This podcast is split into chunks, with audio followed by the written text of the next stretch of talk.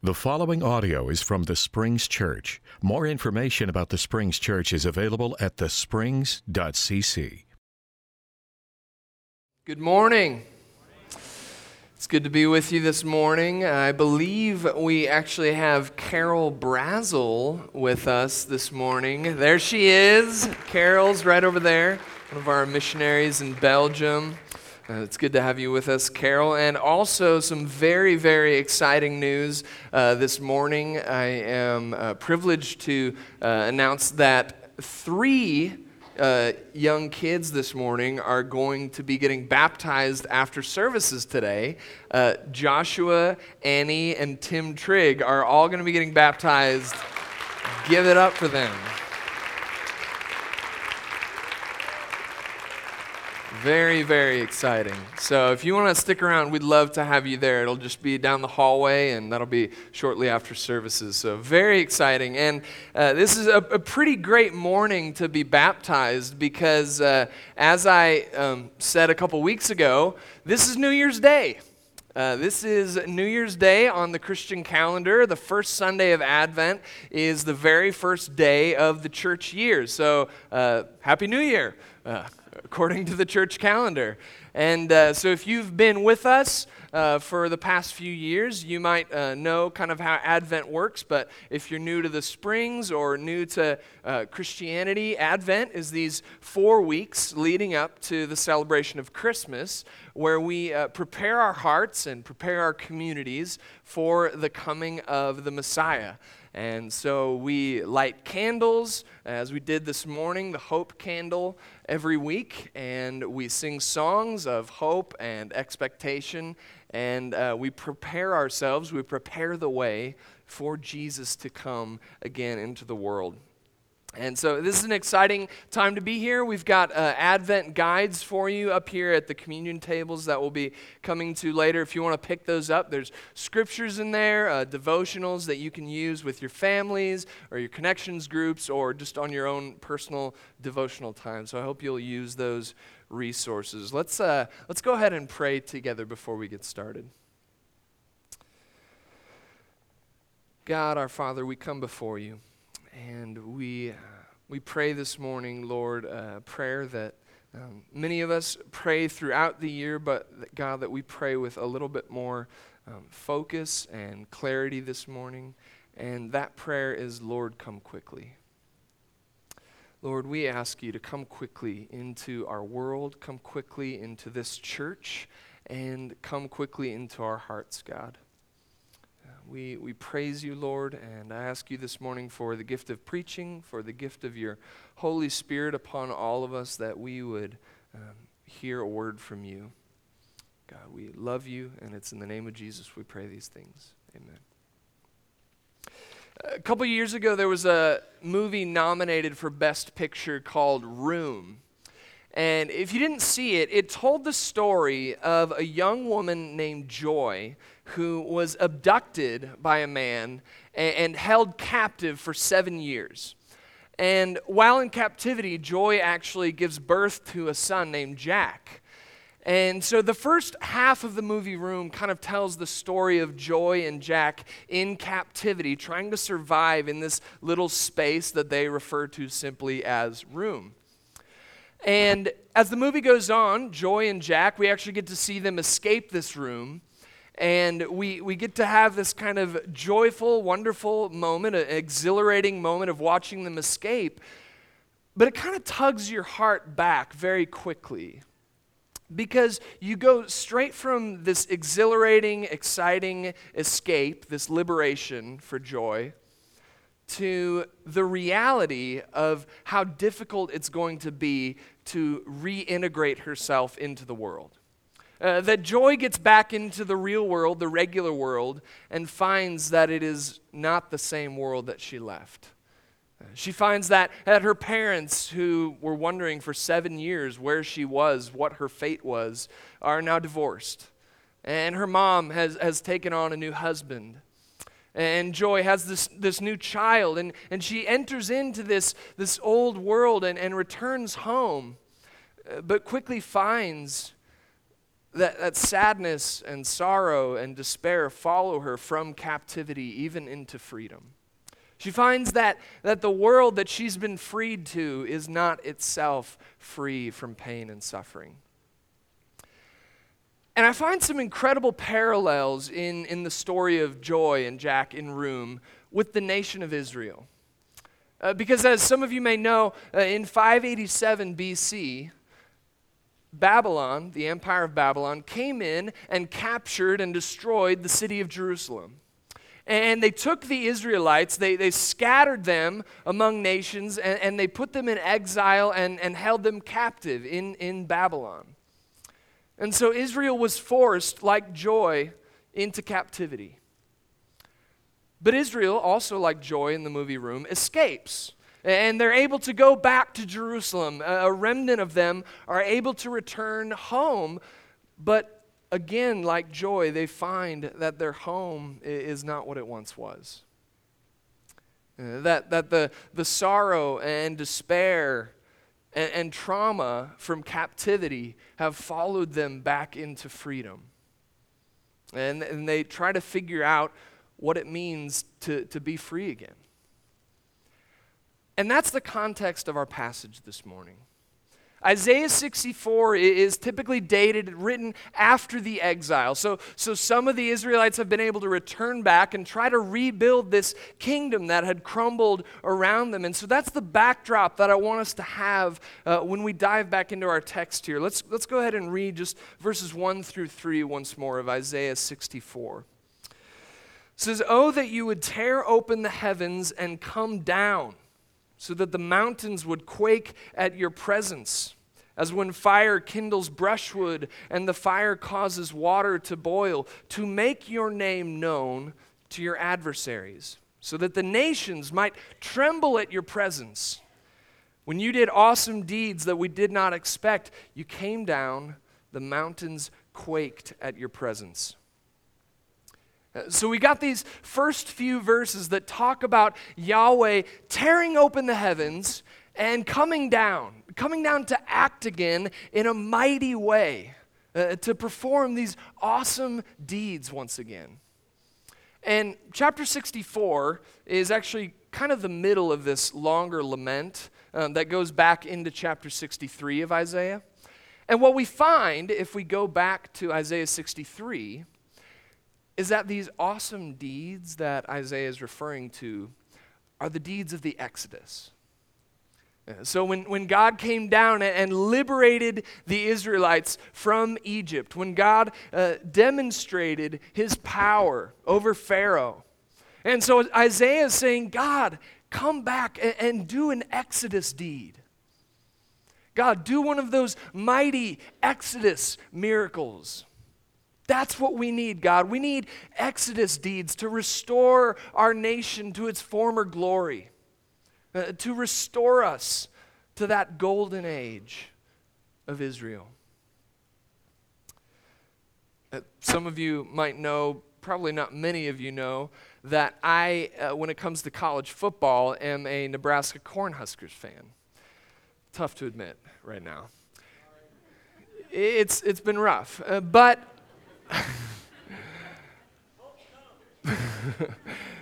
Exactly. Hope does come. But I remember, actually, uh, the, the glory days for Nebraska. Uh, I remember the glory days. I, I'm old enough to remember nineteen ninety-seven when, when let's call it the Tom Osborne era. Uh, when, when they marched against Peyton Manning and his Tennessee Volunteers, won the national championship. That was their third national championship in four years, their third undefeated season in four years, all led by Coach Tom Osborne. That was the golden era, right, Riley? Yeah. You weren't even, yeah, you don't remember.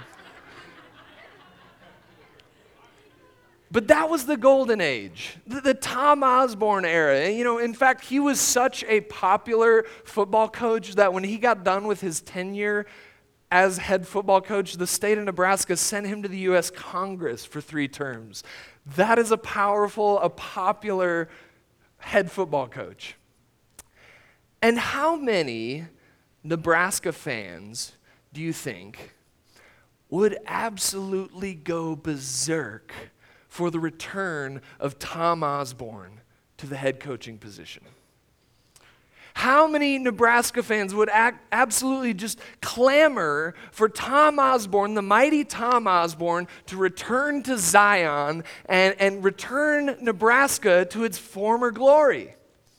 In fact, I can I can hear the words of our passage this morning on their tongues. You know, I, I can I can hear them saying, "Oh, Tom, that you would tear up our current playbook and come down, so that the Big Ten would quake at your presence, to make your name known to your adversaries, so that the N C double A might tremble at our team once again."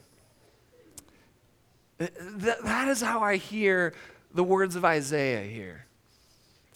Isaiah, like Nebraska, is longing for this golden age, this, this gilded era, uh, when, when they were a glorious nation, when God did awesome deeds, when he shook the mountains and rattled the nations.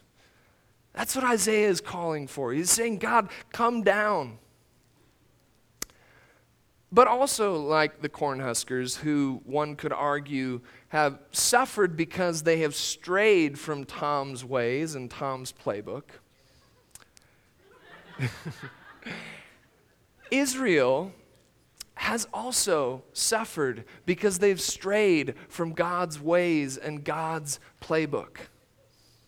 You know, some of the, the tragedy that has come upon Israel has, has just befallen them, uh, not of their own accord, but others of it, Isaiah sixty-four is very clear, has been actually connected to their sin. Uh, so Isaiah sixty-four, let's look at verses six and seven. He says, "We've all become like one who is unclean, and all our righteous deeds are like a filthy cloth. We all fade like a leaf, and our iniquities, like the wind, take us away. There is no one who calls on your name or attempts to take hold of you, for you have hidden your face from us and have delivered us into the hand of our iniquity." This passage is a reckoning for Israel. Israel is going to have to get honest about the state of their nation, about the state of their sin and rebellion in this passage, in order to see where they're going and where their hope lies. And as I mentioned, it's uh, it's New Year's Day, according to the Christian calendar, the church year. And New Year's Day is a day for us to look ahead, right? Uh, it's a day to look to the future, think about goals and opportunities and fresh starts. But it's also a day to look back. New Year's Day is also a day of reflection for us, a day to, to look back over the past year and to think about what has gone well, what has gone poorly, what's different, what's better, what's worse. And so I imagine many of us will, will have a moment like that on January first or this morning, where we, we think back over the past year. And I would imagine that uh, many of us, some of us, will have some uh, some things worth celebrating, uh, some, some good things that have come this past year, some success and uh, opportunities and growth to be grateful for. But I would imagine that also many of us will look over the past year and we'll see some things to lament. You know, we'll look look back and we'll see a regret. You know, we'll see a struggle that came to a head. And we'll see a sin or a sin struggle that, that we would give anything to, to take away. Uh, we'll see a grief, maybe that we're still mourning, a loss. You know, and I would imagine that, that most of us will probably look back and, and see a mixture of both. You know, we'll see some good things, some difficult things, but it sure is the difficult things that seem to stand out sometimes. You know, it it sure is the, the sin strapped to your ankle, you know, the anxiety crouching at the door, uh, the fear and depression hovering above you, the, the grief and, and worry welling up within. It's many of those things that, that seem to stick out. And if you look back over the last year and you see some of those things, you might be tempted to shout alongside Isaiah, God, tear open the heavens. God, come down. God, do some of those Exodus-like deeds. Intervene in my life. God, cleanse me from unrighteousness. Heal this, this broken, open wound. God, come down and do something. And if that's you this morning, if, if you're here and you're you're bewildered or you're uh, suffering, worried, skeptical, I want to offer you three images of hope. I want to offer you three images from Isaiah, and specifically three images of God uh, that we can take with us this Advent season as we begin uh, to prepare the way for the coming of Jesus again. And so I want to start with, with the first image, and that is God as Father. Uh, so Isaiah sixty-four gives us a, a pretty nuanced picture of God, actually.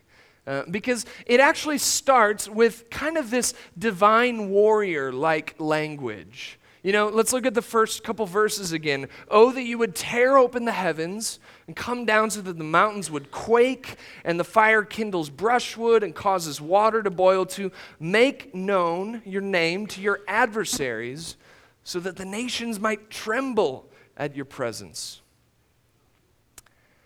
This is that, that kind of image of a, of a divine warrior that, that Israel knows well, and, and frankly that Israel needed to know well, because Israel needed to know that they served a powerful God. Israel needed to know that, that God would intervene in their lives, that he was more powerful than Pharaoh, uh, that he was going to be victorious. And, you know, that this was a God that would liberate them from oppression. And so we get a lot of this, this imagery throughout the Old Testament, but look, Isaiah doesn't stop there. If we move down to, to verse eight of Isaiah sixty-four, he says, Yet, O Lord, you are our Father. Now, to most of us sitting here, the image of God as Father is pretty unremarkable.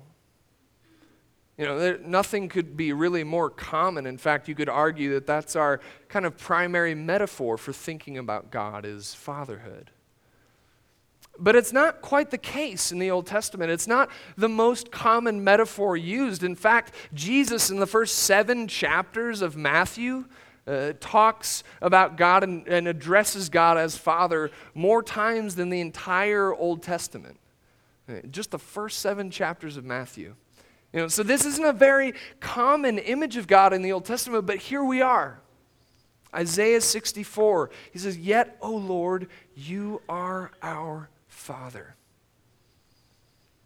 And suddenly, the, the tearing open of a new heavens, the tearing open of the heavens to come down, has a brand new context. Suddenly, this isn't just the divine, victorious warrior God. This is a father trying to reach his children. This is a father tearing open the heavens, knocking down doors, breaking through walls, getting past any barrier to get to that child. It is a parent lifting a car off of the baby pinned underneath. This is a God who goes after his children. This is God as Father. Now, my dad used to, in high school with his buddy Keith, have this fake fighting kind of routine that they would do where um, they would see the other person and they would kind of grab one of them and start to kind of fake punch them. And they got so good at it, if you can say good, uh, that one the other the victim would kind of throw up their hands and they would hit the palm, so you got that kind of fist on flesh sound, you know so it was it sounded and looked very convincing to bystanders. And so they used to do this, and my dad graduated from high school, and he was uh, visiting his family's house a couple years after that, and Keith was over, and they were on the porch hanging out, and the assistant football coach started driving by. And Denny, the football coach, was kind of in on it. He knew this was a thing they did, and so they shouted at him some words to egg him on, and he screeches the car to a halt, and he opens up the door and grabs my dad and kind of throws him on the hood and starts, you know, pretend beating on him. And it couldn't have been more than a couple seconds before my dad sees this figure coming up over the football coach and grabbing him like around the neck, tearing him down to the ground, screaming and slapping and hitting this huge assistant football coach. And my dad realizes very quickly that it's his mom.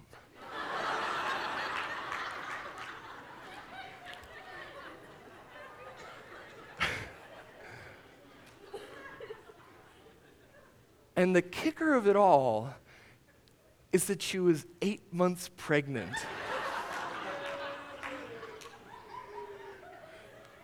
My dad has eight brothers and sisters. She was eight months pregnant with his younger brother on top of this football coach, just hit, pounding him into the ground. And, and my dad is like, no, it, it's fake. He's explaining it to her, and she starts crying, and he feels he feels terrible, and I think that was the end of the fake fighting. So,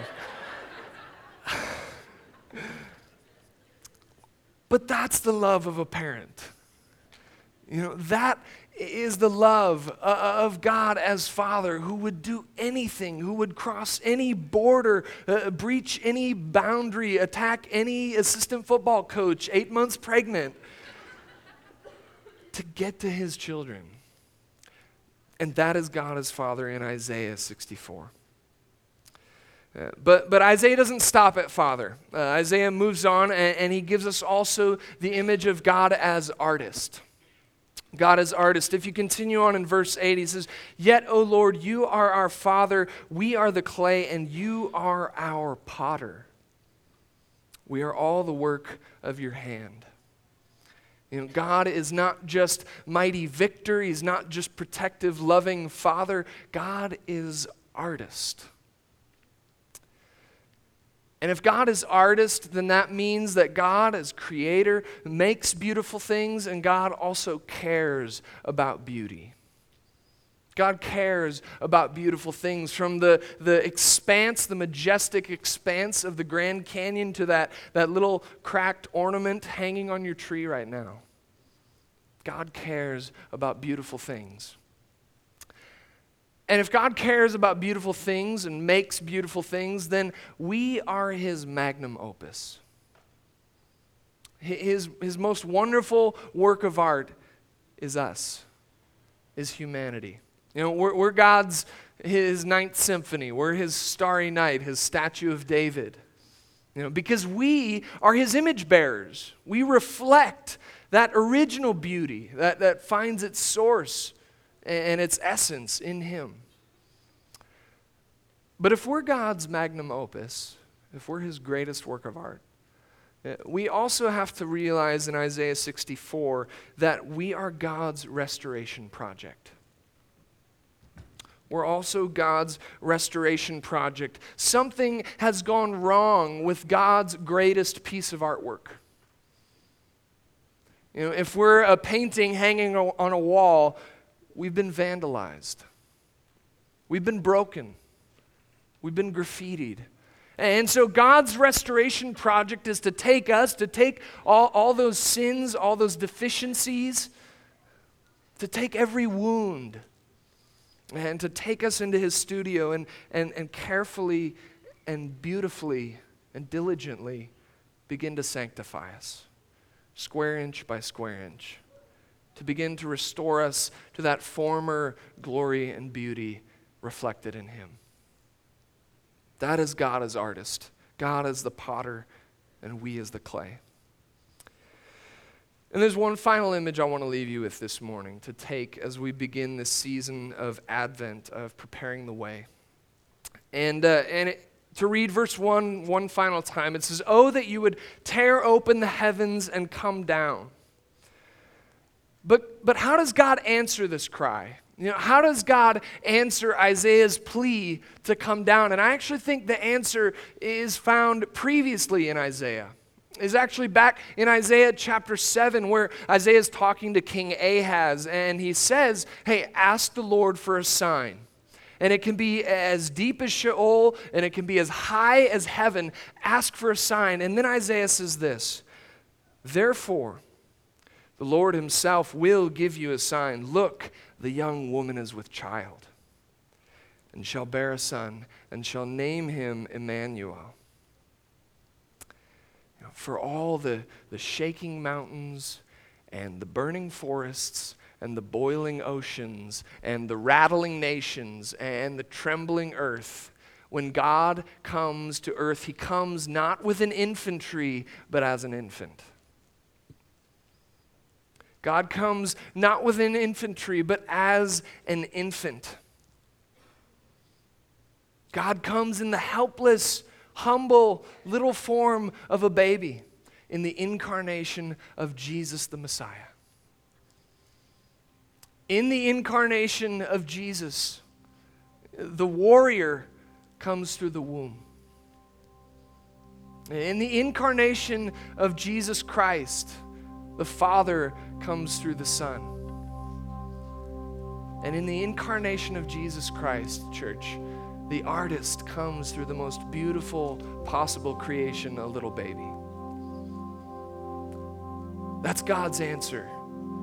That's God's ripping open the heavens.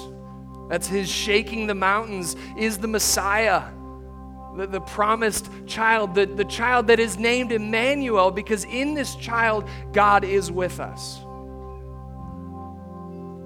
That's how God comes. And this Advent season, we, we prepare the way, and as we prepare the way, we think of the way that God came the first time, in that humble, gentle form of a little child. And so that, that child, that humility and gentleness, that is the salve for every wound. That is the restoration project. That is the beauty, the beauty seen in Jesus Christ, that we repeat and rehearse every year, every season of Advent. We remember when he first came, and we, we resolve to prepare the way again with our own acts of beauty, with our own acts of justice and love and protection. That's our Father. That's our artist, and that is the infant that comes in Jesus Christ. And if you haven't experienced that tender mercy of the Christ child, I want to invite you to do that this morning. I want to invite you to, to experience that mercy of Jesus Christ, who became vulnerable, who tore open the heavens and would do anything to reach you. Anything. Go ahead and come forward this morning if you want to receive that, church, as we stand and praise God together.